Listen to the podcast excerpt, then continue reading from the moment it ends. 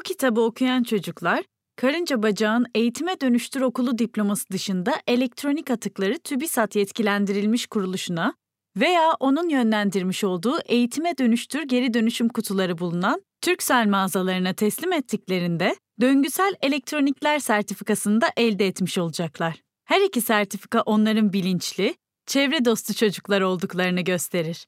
Böylece her çocuk kendi evinin atık kahramanı olacaktır. Tebrikler. Daha güzel, daha yeşil bir dünya için yaptıklarınızdan dolayı teşekkürler çocuklar.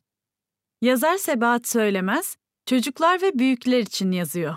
Çocuk kitapları ve şiirleriyle pek çok uluslararası ödüle layık görüldü. İstanbul'da yaşıyor. Yaşamda bazen üzgün, mutsuz olduğumuz anlar oluyor. İşte o zamanlarda yalnız kalmak istiyoruz. Bu hikayenin baş kahramanı olan çocuk da tam olarak böyle hissettiği bir günde yalnız başına dolaşırken inanılmaz bir şeyle karşılaştı. İçinde dev yaprak, kristaller kraliçesi ve demir başlar ülkesinin olduğu maceranın sonunda neler olacağını merak ediyorsanız, karınca bacağı eşlik etmek tam yerinde olur. Haydi gidelim ve keşfedelim. Eğitime Dönüştür Okulu'nda neler oluyor birlikte bakalım. Hoş geldiniz. Bu kitap Türksel katkılarıyla dijitalleştirilmiştir.